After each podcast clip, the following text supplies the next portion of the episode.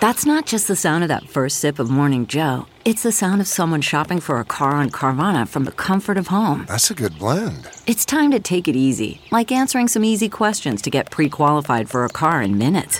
Talk about starting the morning right. Just like customizing your terms so your car fits your budget. Mm-mm-mm. Visit Carvana.com or download the app to experience car shopping the way it should be convenient, comfortable. Ah. Okay, picture this. It's Friday afternoon when a thought hits you. I can spend another weekend doing the same old whatever, or I can hop into my all new Hyundai Santa Fe and hit the road. With available HTRAC, all wheel drive, and three row seating, my whole family can head deep into the wild. Conquer the weekend in the all new Hyundai Santa Fe. Visit HyundaiUSA.com or call 562 for more details. Hyundai, there's joy in every journey. Here's my, my, you know my fantasy. It never happens like this.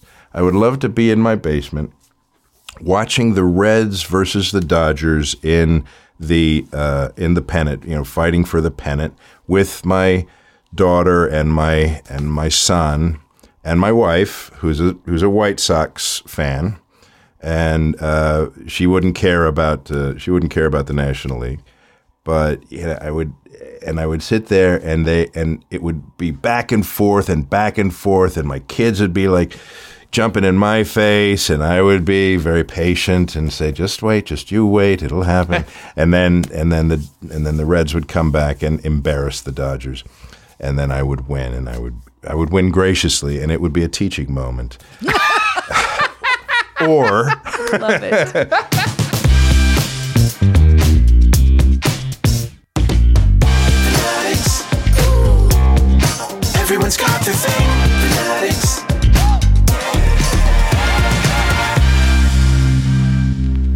out to the podcast. No, we're not going to a baseball game, guys. Sorry. But we do have a baseball fan on today. Yes, Clancy Brown loves. Well, I don't want to get into it quite yet. Hold on. We first still have to do our final, final, truly the end what did we think about the Dexter New Blood season? I know last week was episode 10, and we had Clyde Phillips on, the grand poobah himself, the showrunner, the creator, in a sense, more than anyone else has ever been, of Dexter, the television series.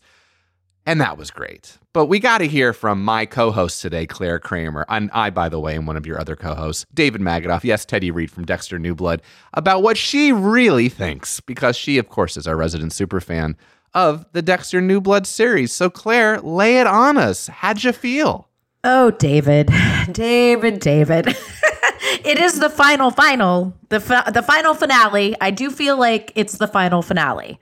There was the finale of season, you know, seasons past, which is kind of like, you know, the ghost of Christmas past.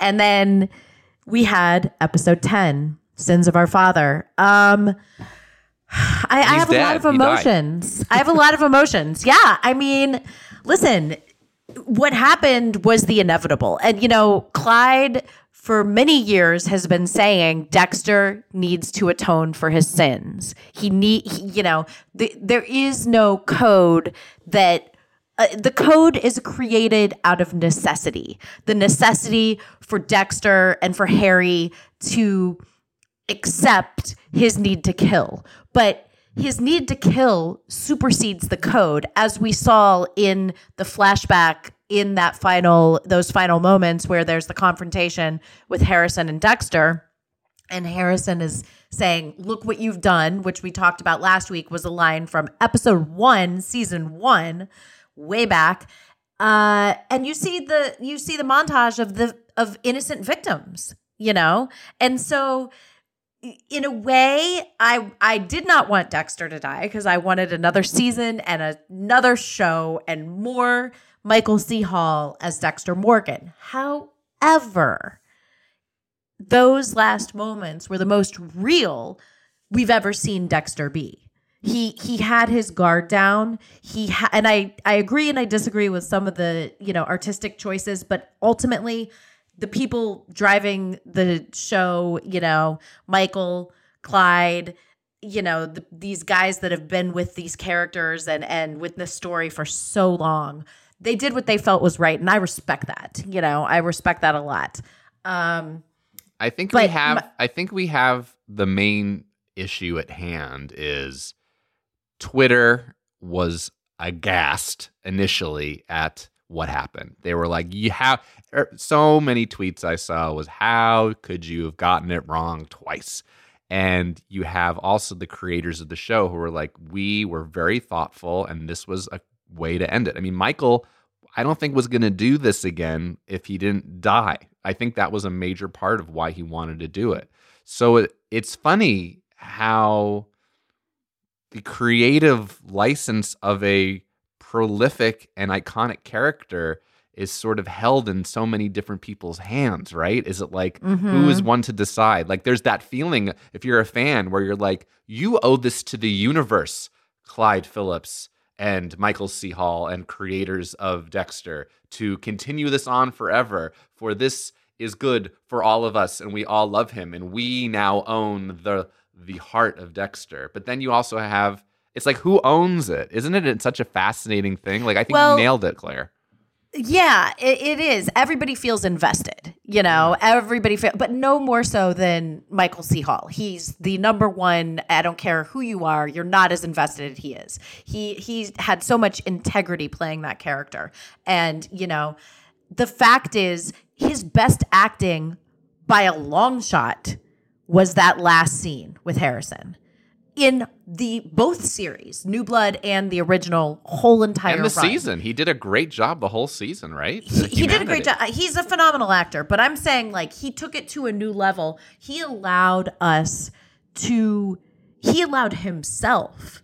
He allowed Dexter, the character, to feel something. And that is very, very rare when that happens. And to see that and to see him in a, have Harrison enact the code. Harris, Harrison does implement the code in killing his father. You know, that is the code. You kill bad people. You you take and I don't believe Harrison has the same dark passenger because you know, it's just uh he has he's angry. He's a kid and he's freaking angry. Like he said, I'm I'm angry. I don't have this drive to kill that you have, you know.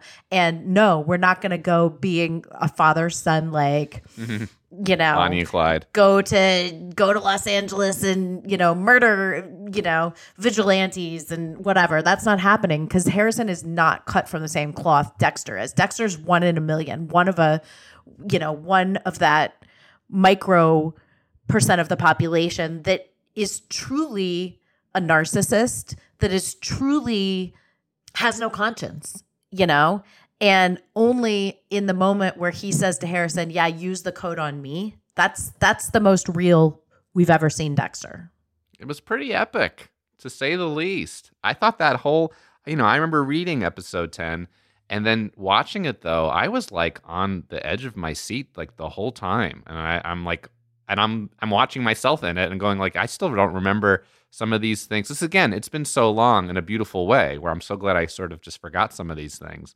And I'm like, oh yeah, Yeah. that's what happens. And I'm like, oh yeah, I, that's okay, that's fine. I really wish. Now, my only Yeah, like, you- again, I'm invested. yeah. How would you tweet? But I would I would have liked to seen Batista have a, a final confrontation with Dexter. If they're going to bring him in to episode 10, which they did, you know, the, and then he's on his way with all his files and everything he knows about the Bay Har- Harbor Butcher and blah blah blah.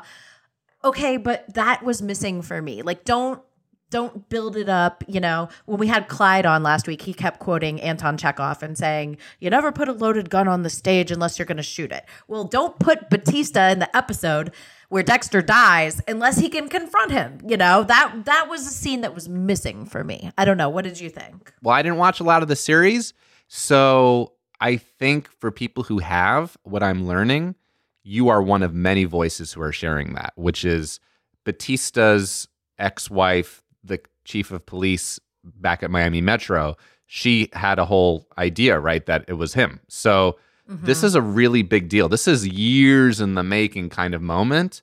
And it was set up, and I think you might have a point. I think there is something to be said for Did that. Did they shoot a scene between them and then just No. it had to get cut? No. Okay. No. That's interesting. I was also honestly when I started watching the episode, I I clicked out of it about 10 minutes in and I was like, "Please tell me this is a 90 minute episode." And I was actually surprised it was not because the I think that the story got really compressed in the last like 15 minutes, you know?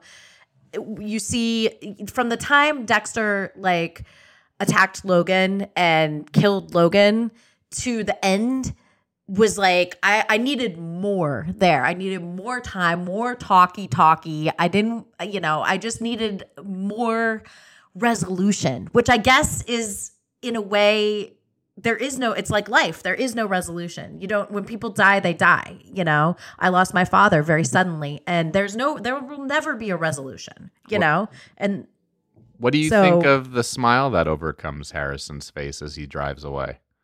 I think that he's looking at the letter, you know, and it says, you know, I must die so my son can live. Now, of course, that was written 10 years ago in different context because Dexter was faking his death then.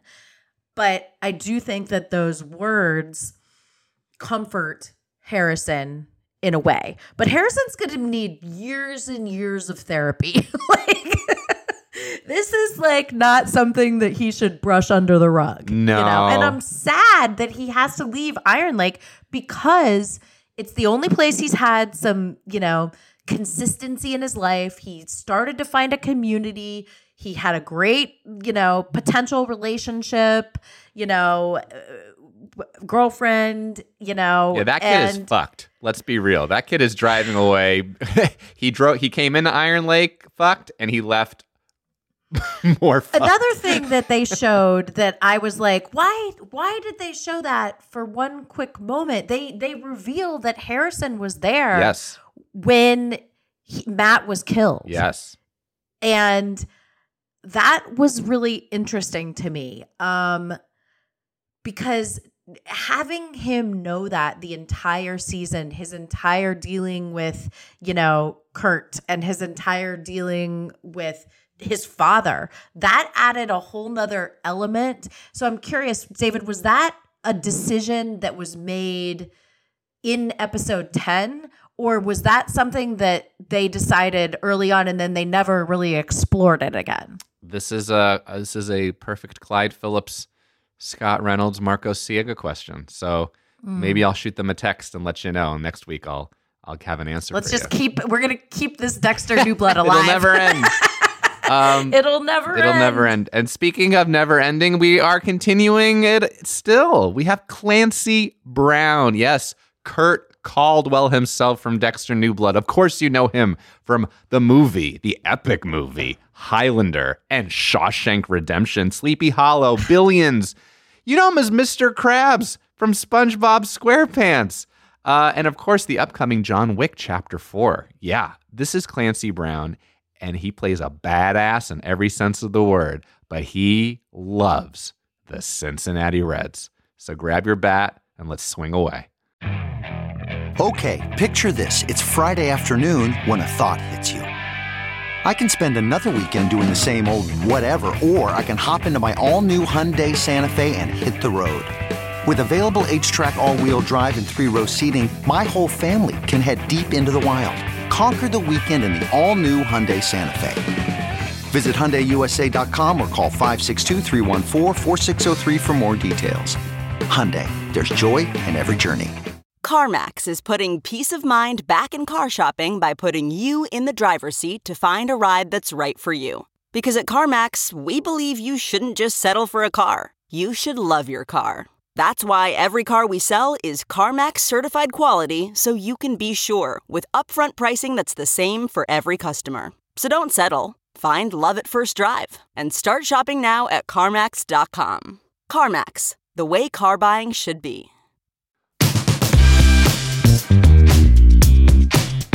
Why do you choose Cincinnati over Cleveland? Is it 100% where you live, or are there people in Southern Ohio that are Cleveland fans or Northern Ohio that are Cincinnati fans?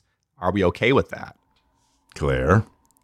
Well, I mean, I, I gotta defer to you, Clancy, on this. I'm gonna give my opinion after, but go ahead. Okay, so here's my answer about Cleveland versus Cincinnati. Um, there's Ohio is two states. The north, like everything, probably north of Mansfield, although there's some some beautiful uh, rural towns like Ashland and stuff like that. Although that's Ashland's an oil town, but north of Mansfield, which is almost to the middle of the state, is industrial Ohio, right? Uh, th- the only thing that saves them is the Amish that they live up there, right? And everything south of, of Mansfield is is uh, rural Ohio, southern Ohio.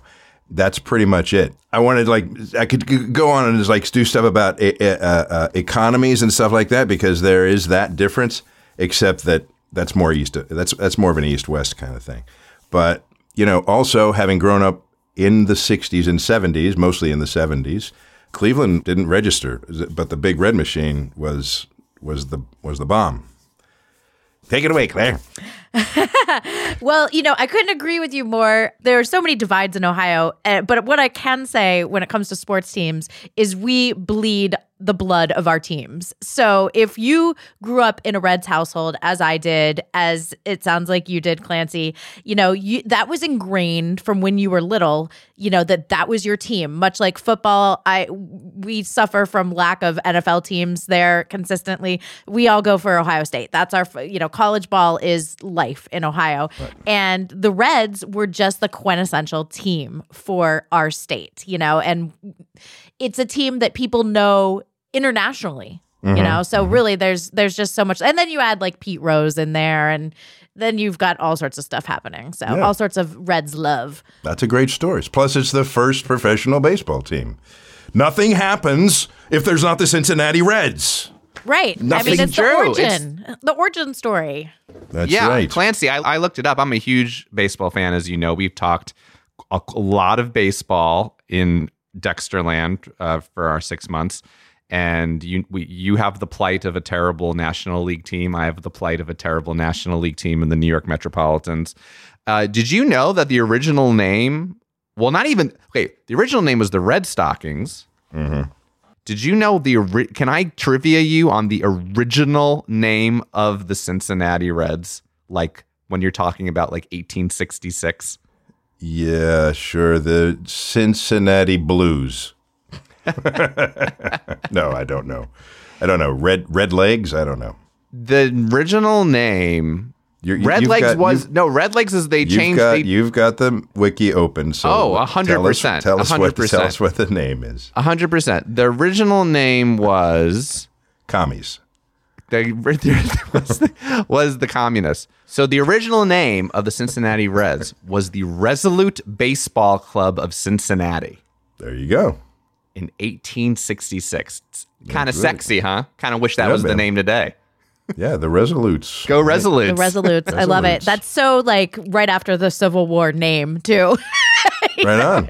Right on. we resolute this to be a baseball team Is that your story, Clancy? Did you become a fan from just being around the Big Red Machine, which we'll get into what that is later? Just basically, they were a great team in the 70s, and you were a kid. Do you remember like the age you were? Was it a father? Did you go to a game? What? no, it was it was it was it was most. I think I went to two games as a kid. I went to I went to Crosley Field once. I think I saw him play the Phillies or somebody, and I stood outside to get autographs with all the other kids because that's what all the other kids were doing, and the adults were all saying, "Hey, Clancy, go over there and and you know get get an autograph, get an autograph."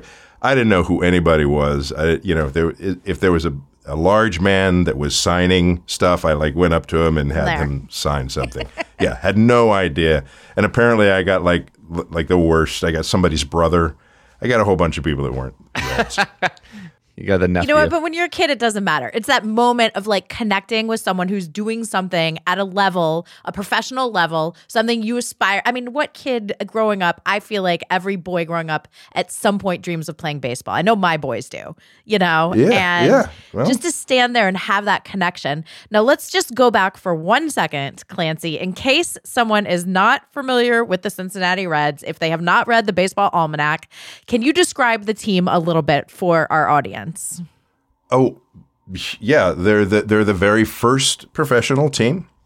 they used to play in, well, they've played in a couple places, but the one that I just referenced was Crosley Field because they were owned by the Crosley brothers, who were the Cincinnati millionaires that had uh, Crosley Radio and Crosley Car and all the rest of that stuff.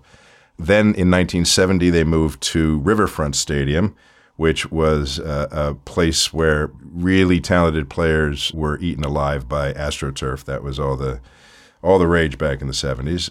They've had a number of great teams. I think they were I think they played the Chicago White Sox in the Black Sox World Series.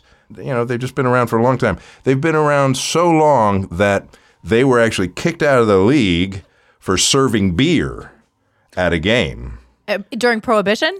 I don't know when it was, but they were. But it, that was something that you didn't Sure. do when they were kicked out of the league, and a lot of the, a lot of the players then went somewhere else, went to either Boston or or Atlanta or someplace, and they started that their star players started another team. Which which if if you go to the Atlanta stadium, Atlanta has this claim of being the longest, the oldest team in one place or some nonsense. It's like really a semantic piece of shit. But I mean, it's just like baseball. Yeah, Base- I know. If there's a statistic, baseball yeah. will figure out how to make like they it will drill down into like, well, this is the amount, you know. It, That's what cracks me up about the sport so much, I, and I love it. But they will find a way to make a statistic out of anything, right, right, right, and the just lore like the of it. Atlanta Exactly. Atlanta has. right. So no, and I just grew up listening to him on the radio. I would like go to sleep listening to him play the Dodgers on the radio, and I, you know, I. I I wasn't a, I wasn't crazy about baseball. Like I said, I only I wasn't very good at it for one thing. But it was you know Marty Brennaman and those guys were my lullaby. They were my you know they were my podcasters that I go to sleep to I time. love that. Joe Nuxhall. So no, I love I love that. So hold on, Clancy. That Hold on. Hold on right the- now. Hold on. Hold on. hold on, something. hold it. Just if you don't have anything to hold, hold it. I love the Mets even when they're terrible because our broadcasters of Gary Cohen, Keith Hernandez, and Ron Darling, to me, and I've heard a lot of TV broadcasters are the best in the game, and even Howie Rose, who's our radio announcer, he can just make anything great. Is that a huge pull for you, even to this day? Is just the actual people who are, you know, Yeah, don't you think? yeah, Yeah. because especially our teams are so terrible. You, I mean, it's clearly not because that they they're doing so great. It's the people are are just making it entertaining. Yeah, no, I, I you know, it was Marty Brennan and Joe Nuxhall uh, when I was growing up, and then Marty just retired, and they were very specific characters. They're you know mythological characters. Now they got um, Cowboy Jeff Brantley. Cowboy. He's Cowboy Jeff Brantley. He's a reliever for the Reds for a while in San Francisco. he's he's terrific. He's really good. Um, and I forget the other guy who's who's there. He's also a real pro, but I don't think he played. He's I, I feel embarrassed now. I don't know his name. Do you ever imagine you'd get called into the booth? Like I always imagine what it would be like to just sit there in the booth with these guys and like I have been actually. You've done it. I did. I went to I went to I went to a Dodger game. They were honoring uh, uh, Lasorda for getting in the Hall of Fame. Now, my family used to own newspapers, and I have this friend who, like, you know, always could get like press passes and stuff. So, you know, whenever the Reds came to town, he would like send me his press pass because he wasn't going to fly out, but he would send me his press pass and I would get on the field and I would like you know meet the guys and talk to them as much as possible. But I was always like too like freaked out and embarrassed. And they're all like children. When you see them up close, they're they're just kids. They're just there's nothing that uh, you know an old man can say to them. Um, but I was I was there. They you know they kicked us out for the Lasorda thing, and Sparky Anderson was there and uh, who wasn't quite yet in the Hall of Fame, and he, I think he had just been fired by the uh, by the uh, Tigers because he said that he would back the players if they walked out or something. I mean, it was something you know, it was just typical solid Baseball politics Yeah, it was typical solid Sparky though. You know, you know, he's a great guy, and um, and he was there. And so I sent a note up to Marty and Joe in the booth, and they said, "Yeah, come on up." And so we, I did a little interview with them. While I was there, Lasorda comes in, and you I know he this. start yeah, and he starts he starts talking about it. I'm, I'm, I give I give him shit. I say like you know you I can't believe you're in the Hall of Fame before Sparky. Ha! You know why are you in the Hall of Fame before Sparky? You know Sparky won two world championships in different leagues, dude. You know, and but he you know he said you you love the Dodgers, right? I said nope, I'm a Reds man. I live here, but I'm a Reds man, and my kids do love the Dodgers. That's their hometown, so so I root for the Dodgers. But that was that was a fun thing. Uh, I got That's wonderful. Did you like call the play on the field, or were you No, no, more no, just chatting? They just Okay. they just did their little color thing. You know, I, I- I think Nuxie left to go drink because that's, that's what Nuxie did. At, you know, in the later innings. Um, You're so the Jerry was- Seinfeld for the Reds because Jerry always comes to the booth and talks to talks for the to Mets. them. Is that right? Yeah. So well, I the, wish I the, could. I wish I could when they're in DC. You know, or, You're the guy for the in, uh, Reds. You're their go-to. When they're in LA. That would be fun. Maybe I'll maybe I'll get that one of these days. But there's lots of way more high Q Reds fans than me. Clare, for instance. Well, no, I mean, he, actually, one of the things that I like so much about the team, and and I feel like you'll agree, is the history. We, you know, we talked about it's been around since just after the Civil War, the first baseball team. There would be no baseball without the Reds. Um, right. Do you have sort of like a highlight of games that have been your favorite games over the history of the? I mean, there's obviously several that stand out. The one where they won the championship for the first time after 35 years, where they sent in, you know, I don't know. Do you have some of your favorites? And if so, do you ever bring them up and oh, watch them? I, I no, I love them all. I I, I- I don't. I, that's a good idea. I should do that. You need to do it because there's no great memories happening currently. So we have to go back Yeah, to the well. old memory. Yeah, maybe. Thank Um, God, YouTube. We'll see. We'll see what happens. We we got to believe. There's always next year. Yes. I, I think I, I think one of the World Series that I love, and there's a lot of great ones. Uh, I love that they swept the A's in in '90, and I you know I, the, I I always tease my Boston Red Sox fans about '75 and all that. But I think the better one was one they lost the year before '75 against the A's, and that's when uh, I think Reggie Jackson was hurt, and so everybody in Cincinnati were like, "We're gonna we're gonna kick their butt." And Gene Tenace, who is actually from Ohio, like set some kind of record for for RBIs or something during that. As they, they I, th- I think it went to six, or maybe maybe it went to seven games. That was a great series, even though it didn't end c- properly. But it was a great it was a great series, and doesn't get enough love, I think, because those teams were just they were so full of characters. They were all cartoon characters back then. Well, because they, like you said, you you had these games airing on radios. You had them like it, it was our media was so differently consumed back then. So there was so much more description of the people versus now. I feel like it's just the coverage of like the events in the game, you know. Mm-hmm. But they really had to paint a picture in the way they described things, Yeah. which gave a wonderful flavor to those old. Well, you should listen to Cowboy Jeff Brantley. I want to now. yeah, that one's right down Broadway. if there's a Reds that game pitch was a blue by you pitch. 'Cause it just blew that. by him. Oh, he's he's so great and, and really knowledgeable and a good guy. The only thing is, he despises the Dodgers. He despises Dodger Stadium. He just eh, you know he he just doesn't like him because he came up in, in San Francisco and Well, they used to be in the same. Not to get too inside yeah, baseball here, right. but They used re- to be in the same division. division. Yeah. So yeah, I'm glad that they're not anymore, so that you can enjoy the Dodgers a little bit and not feel too. But it sounds like it's hard to let go. When they lose today, like we'd be on set and I checked the score and I Mets and Reds played each other and that was, and for some reason we decided to beat you a few games and then we lost to everybody else for the rest of the year. When they lose though today, does it will it get you down a little bit? Are you that much of a fan? Only actually- only if they're only if they're if they're contending. You know. Mm, yeah. I mean, it's always it's always that. It's always if they're contending, you know, you want them to, and they were like right there, and then St. Louis blew by, blew, blew by everybody. Yeah, those Cardinals. you know. So you know that's and that's also the character stuff at the end of the season.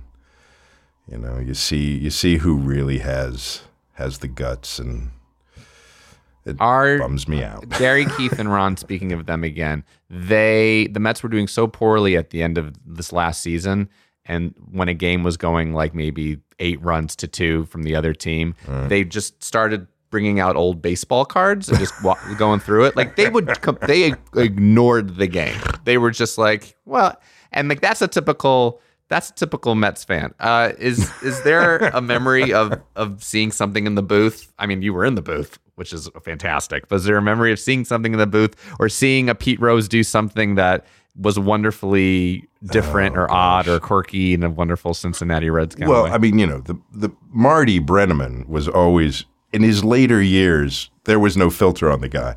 If they weren't playing well, he would he would let him. He would let the team have it. He's like, "Why are you putting that guy in? You know, he can't he can't strike out a a, a, a paper bag, and I don't understand what's going on." He, you know, he obviously he wanted to be the manager. Uh, what's the biggest? I mean, I guess I, I I guess I remember. I remember Eric Davis and his stance because it was so, it was so loosey goosey and like uh, nobody ever ever had a batting stance like that, and he just would crush the ball. It looked like he wasn't paying attention, and then the guy would like throw a fastball, and he would just ambush the fastball and send it over the thing. Uh, there was a couple of guys on the team that uh, ripped their their uh, long sleeves off when they had the when they had the like the vest uniform. Glenn something who just had these enormous guns, just these gigantic biceps, and he could he could hit the ball pretty far sometimes. And then there were I think the last time I was in Riverfront before they moved to Great American Ballpark, which is a great ballpark. I saw this kid. I don't remember his name, but he was just called up, and he was a he was a big player, and he hit a ball so hard, uh, it just uh, it would have gone it would have gone into the the lake. Uh, but you know the shortstop was trying to catch it, and it just kept going up and up and up and up, and it was a it was an out. And I, I wish I could remember his name because he was like he was like going to be the next George Foster, and then he was killed somehow in the off season. He he died in the off season, and entire Cincinnati fans were like, "Oh no, you know who? what what a tragedy! Who's going to bat Yeah. fourth?" Yeah, I, I, rem- I That's sports. Priorities. What what is your ideal scenario if you can't be there in person nowadays? What's your ideal scenario to watch a game? Like, do you enjoy watching alone? Do you want to enjoy w- with your family, friends? What? Paint me a picture, Paint you a picture. please. Uh, I'm so not good at this. Um, I would love to be in. Here's here's my, my you know my fantasy. It never happens like this. I would love to be in my basement, watching the Reds versus the Dodgers in the uh, in the pennant. You know, fighting for the pennant with my daughter and my and my son and my wife, who's a who's a White Sox fan and uh, she wouldn't care about uh, she wouldn't care about the National League, but yeah, I would and I would sit there and they and it would be back and forth and back and forth and my kids would be like jumping in my face and I would be very patient and say just wait just you wait it'll happen and then and then the and then the Reds would come back and embarrass the Dodgers and then I would win and I would I would win graciously and it would be a teaching moment or Love it. Or because they're adult children now, so I could actually I could actually jump in their face and swear and do all sorts of things if I had to. I like the teaching moment. Yeah. That's beautiful. Welcome to Fail Better, David Duchovny's new podcast with Lemonada Media. On Fail Better, David, who has experienced both low and high profile failures throughout his life, explores the vast world of failure, how it holds us back, propels us forward, and ultimately shapes our lives. Each week, he'll chat with guests like Ben Stiller, Bette Midler, and more about how our perceived failures have actually been our biggest catalysts for growth, revelation, and even healing. Through these conversations, he hopes listeners can learn how to embrace the opportunity of failure and fail better together. Fail Better is out now wherever you get your podcasts. Okay, picture this. It's Friday afternoon when a thought hits you. I can spend another weekend doing the same old whatever, or I can hop into my all-new Hyundai Santa Fe and hit the road. With available HTRAC all-wheel drive and three-row seating, my whole family can head deep into the wild. Conquer the weekend in the all-new Hyundai Santa Fe. Visit HyundaiUSA.com or call 562-314-4603 for more details. Hyundai, there's joy in every journey. And David, I think you mentioned baseball cards. Let's talk about the merch. I mean, clearly you have the hat, the sweatshirt, you've got Yeah. other stuff going on. As a kid, did it start with collecting the baseball cards for the Reds and getting those autographs? Uh, yeah, I mean, I, I, I- grabbed the cards uh, when I could, but I wasn't a, I wasn't a crazy baseball card collector. I collected the you know Monsters of Hollywood cards. Those- Those are the cards I kind of collected. I, I remember when we moved to DC. Uh, I was in DC for like half the year to go to school because my dad was in Congress, and the Orioles were really good. And there was a uh, there was a bottle cap game that you popped a bottle cap off a Coke or something or a Sprite or whatever, and it would have a player, and you could put that bottle cap on a piece of paper that had all the positions and stuff. And if you collected them all, you'd get a free ticket to the game and stuff. And I was I was very conscientious about that because I wanted to go to a game. I think uh, I think actually the I think Baltimore had just beaten the uh, had just beaten the Reds before they you know it was when Baltimore started to be really good and uh, uh, in DC, those were the only games in town, right? So, and it was American League, but there was never it was never going to actually happen. You know, my folks were never going to take me to an American League game. the the I did collect when whenever I'd open a pack, if there was a Reds card, that would go right at the top, and of course, all of my cards are you know are in ashes now somewhere. I'm sure they're all gone. It's terrible what parents do to our childhood collections. Mine got sold at a garage sale. Some Yeah, stuff, I mean, like you know, it's okay. stuff though. that I Some, somebody hours. probably has. them. someone out there is enjoying them. them. Do you remember where you were during the 1990 World Series? And for those of you who weren't there, uh, the 1990 World Series was the Reds versus the Oakland A's. The A's were heavily favored, and more importantly, the Reds swept the A's for nothing, and was the last World Series for the Cincinnati Reds. Yeah, I was working on a show called Love, Lies, and Murder. Uh, it was a it was a mini series, and uh, and I would listen to the game on the radio and was, you know, jumping in the face of all the all the baseball crew and teamsters who were saying, ah, the Reds don't have a chance, and then the rest of that. And I, you know, would go over to the sound booth or you know wherever the grips were that were watching the game, and and you know Billy Hatcher going, you know, twenty for twenty in the first games. I mean, Billy Hatcher was unconscious during that that thing, and they just, you know, they were wire to wire. They were just a superior team, and nobody nobody knew that about them, and nobody ever gave them a chance, and nobody thought that they were as good as they were. But they were. That was like a. That's actually a great team. That was a great team. I always like to get into the why sometimes. Do you ever? Well, I'm sure they'll let you into the why. Yeah. You having trouble getting into the why? You know, We can help with that. Yeah, I can help with that. Yeah. listen, you got into the you got into the booth uh, for a game and met Tommy Lasorda. If you can get me into the why, that, that'll go a long way.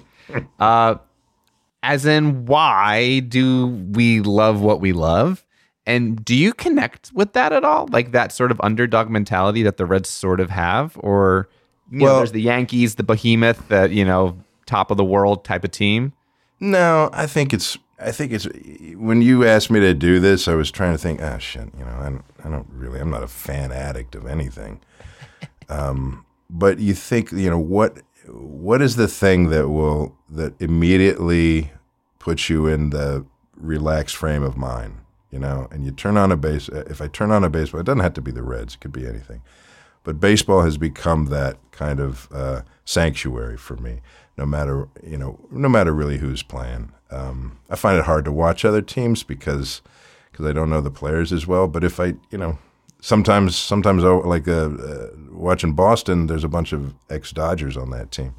There's probably going to be a lot of ex Reds next year all, all over all over Major League Baseball, so I'll probably be able to watch more teams. But that you know, it's, that's just a happy place for me, and that's just the place where I where I feel the safest, I guess. Do you do you feel like because I, I feel similar? Do you feel like it's just you don't have to you know life has its own challenges and its own hardships, and so you just get to turn on baseball and Yeah. let somebody else kind of take over? Yeah, perfect. I, I feel like for me, you know, especially being a lifelong fan of a team like the Reds or what whatever team, whatever your team is out there, you know, you're playing as as the viewer, as the observer of this, you know, when you're invested in a team, it's like a lifelong strategic game that you get to watch and play and analyze. And like you're really a part, like you said, of the characters and understanding the players and their deficits and their assets and what, you know, who's coming from where and why things are being done, especially in baseball, because it's there's so there's decisions every single second of that game. You know, it's it's very unlike football or basketball in that way. Baseball is very calculated, very strategic, and if you enjoy strategy and you enjoy sports and you enjoy winning, which I do, you know, be, you you're invested. That's why people are so invested in these teams. You know, Yeah, and now the stats are so granular. you know. yes, they. It, you know when when I was a kid they weren't Right. you know it wasn't it was like but but then Bill James comes along and changes everything with sabermetrics and and so that's kind of the thing now but it, it- at the same time you, you can't you can't completely uh, uh, you can't completely discount the poetry of it, you know, the instinct of it, and the you know the stories, how everybody gets along, uh, what the you know like Castellanos is going to leave this year. You know, he's going to go free agent. God bless him. I hope he gets makes a billion dollars. He's not going to be as good because he didn't. He, he's not going to be playing with the same group of characters. He's not going to be playing in that ballpark unless he goes to the Mets, which he might. You know, he might actually, he might actually hit more home runs in in that stadium. What's that? What's that stadium called? City Citi Field. Field. Citi Field. Might actually hit a lot of home runs there. I don't know, but you know, it's uh, there's all these sort of uh, uh, uh, what, what what's the word I'm looking for? Um, Chemistry, the, the chemistry, but but the but the X X factors, the in, the um, intangibles. Intangibles, the intangerables, exactly. The intangibles are so they they also take over the game for me eventually, right? They also, you know, because you never know what's going to happen. I mean, you know, you watch the the series this year with the Dodgers, and they were just they were just gassed after they beat after they beat San Francisco, and you could tell there's like, okay, fine, we, we beat San Francisco. That's all we wanted to do all year. You guys go on and play the World Series. I mean, I'm sure they want to be in the World Series, but at the same time, they're like, "Ah, we got it last year. You know, we'll be back. But you know, all we wanted to do was like put San Francisco back in its place. Yeah, no, absolutely. Yeah, the the end of that, I'd like prefer to remember to remember those you know games versus like the final games for the Dodgers this year. Yeah, right. Um, so Yeah. let's say he does go to the Mets, your guy. Uh, are you going to follow him and watch and watch him play there? No, it's just like I mean, you know, if if depends. you hear something, great. If you don't, Yeah, great. no. When Yeah. we were stuck in um, in beautiful uh, Western Central Mass, you know, I had the MLB app on my Roku, so I could watch, I could watch whatever I want. But if you don't have that, you've got to watch NESN or, or you know whatever the whatever's on the sports channel. Mm-hmm. NESN is the Northeastern Sports Network for those of you who are not in New England that we got to enjoy and see the beautiful Boston Red Sox. During the baseball season, it's 24 hour Boston Red Sox games. Yeah. it's just, and you know that's kind of fun. But uh, if I'm if I'm in New York, I will probably have to watch a Mets game or maybe even a Yankees game. You know, Eh, it's always fun, but you know. it's not the Reds. It's not the Reds, but if but you know, like I said, if they got a Castellanos or or, or Gray or or uh, Luis Castillo's pitching for him, or you know whatever is on there, I'll watch them just to see how my boys are doing, how they've gone to There's the. still, there's still a part of you. There's still a yeah, thing. sure. You care about the you care about the legacy. Yeah, they came from you. Yeah, you, you saw them when they were babies. Yeah, Uh, can I ask a Cincinnati question for both of you? Mm-hmm. sure. Yes, we we accept your. Thank you, thank you. As a New Jerseyan, uh, that we can't have a conversation about this about something Cincinnati without asking about the chili. Now, do you eat chili when you watch a game sometimes? Do you is there chili served at the Great American Ballpark currently and I'm told to to stay away from Skyline Chili or must Well, that's a lie. enjoy Skyline Sky- Chili? Skyline Chili is great, but it, Okay. it, it is a franchised, you know, restaurant. So of course, the mom and pop chili that you're going to get, you know, just like a burger. I consider myself a bit of a burger connoisseur. Um, you know, you're going to have a great burger if you go to a franchise place that's known for burgers, but the best is going to be the little mom and pop shop. Same with chili, you know. But yes, absolutely. But you don't just get a bowl of chili; you get the chili dogs. And then what's really nice is when they serve the chili in the batting helmet that is turned upside down, and that's filled with chili. That's my personal favorite. Excellent, Clare. Thank you, I'm Switzerland. Clancy. I'm here for you. I'm here to answer I'm these chili totally questions. Switzerland when it comes to Skyline Chili. Let- Oh, yeah, too too hot topic to really give an opinion. I feel. Let me ask you this, Clancy.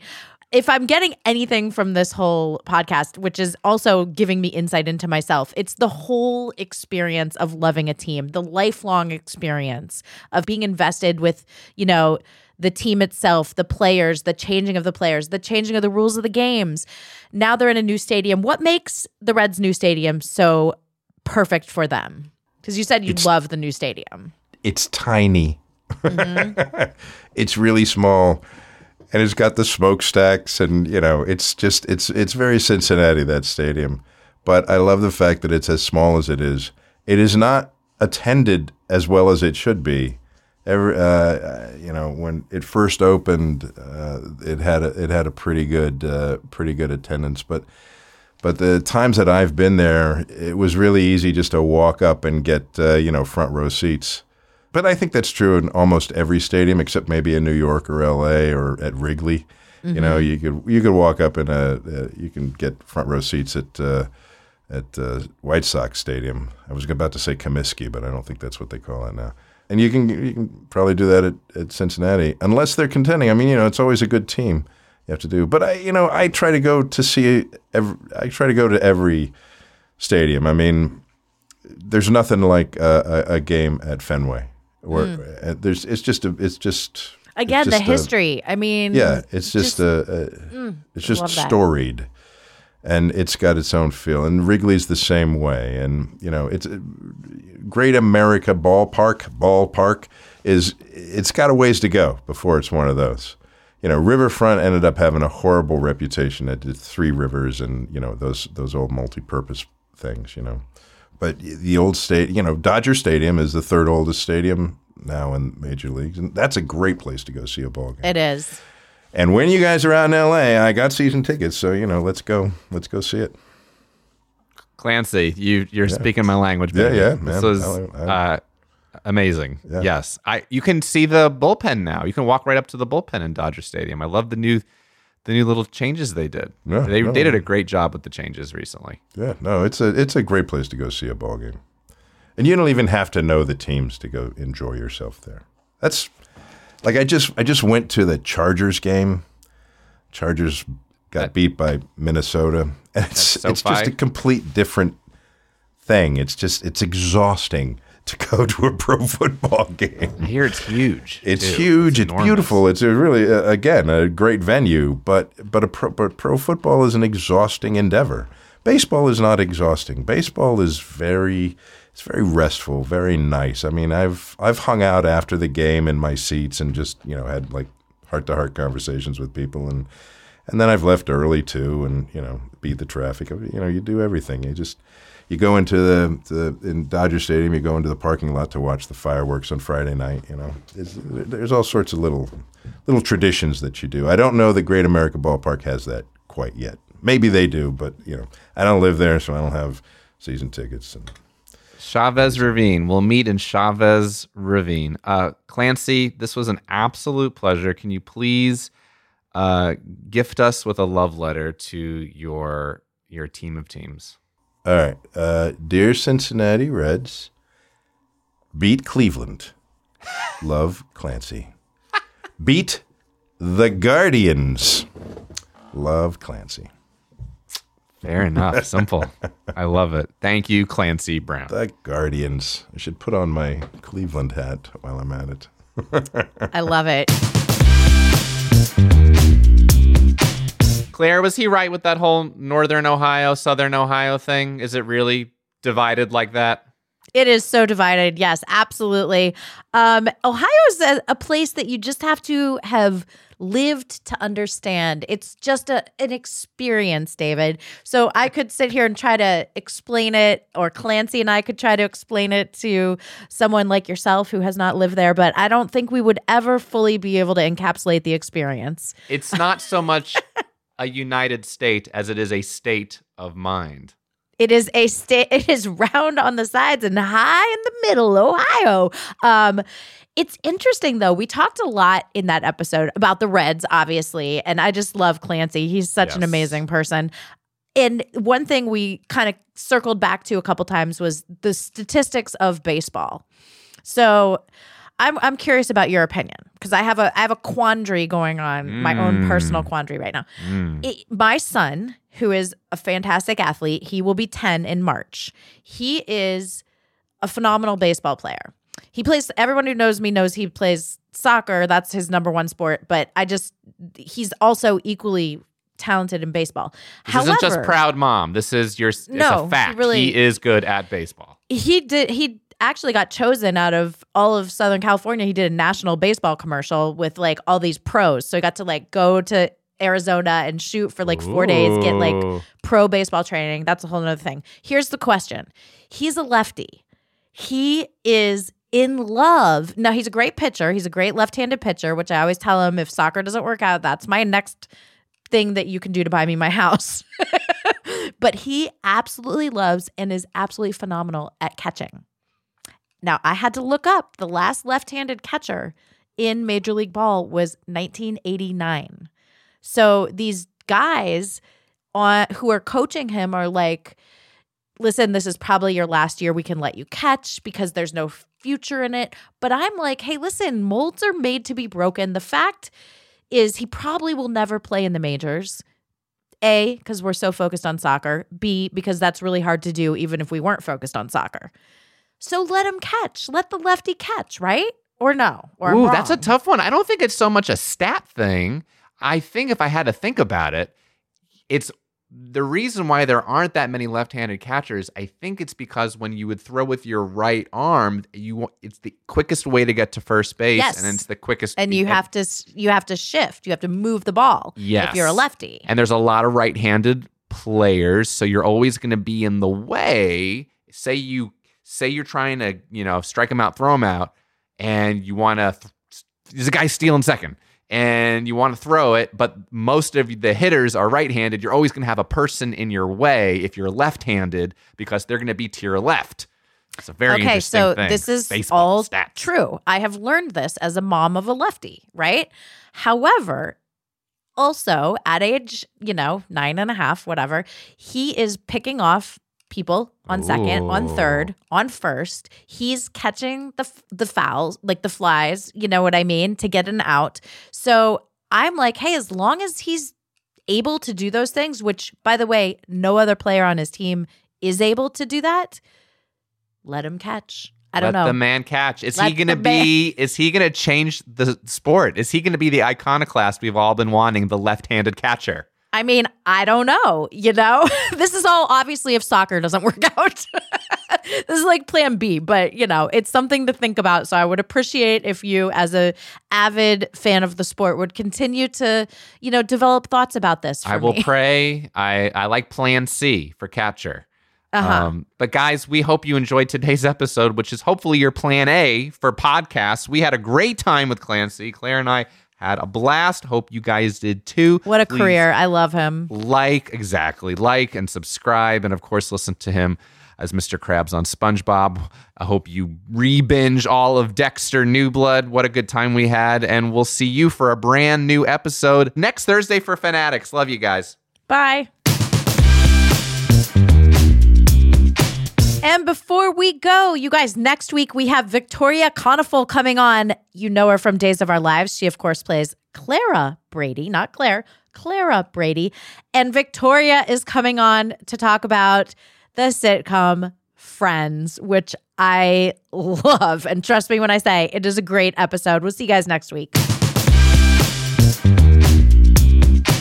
Thank you for listening to Fanaddicts, a Roddenberry podcast. For more episodes and info, head over to wearefanaddicts.com or tweet your Fanaddicts thoughts and stories at wearefanatics. Yes, that's We Are F A N A D D I C T S. Our show is hosted by Clare Kramer and me, David Magidoff. Produced by me, Clare Kramer, and Kelsey Goldberg.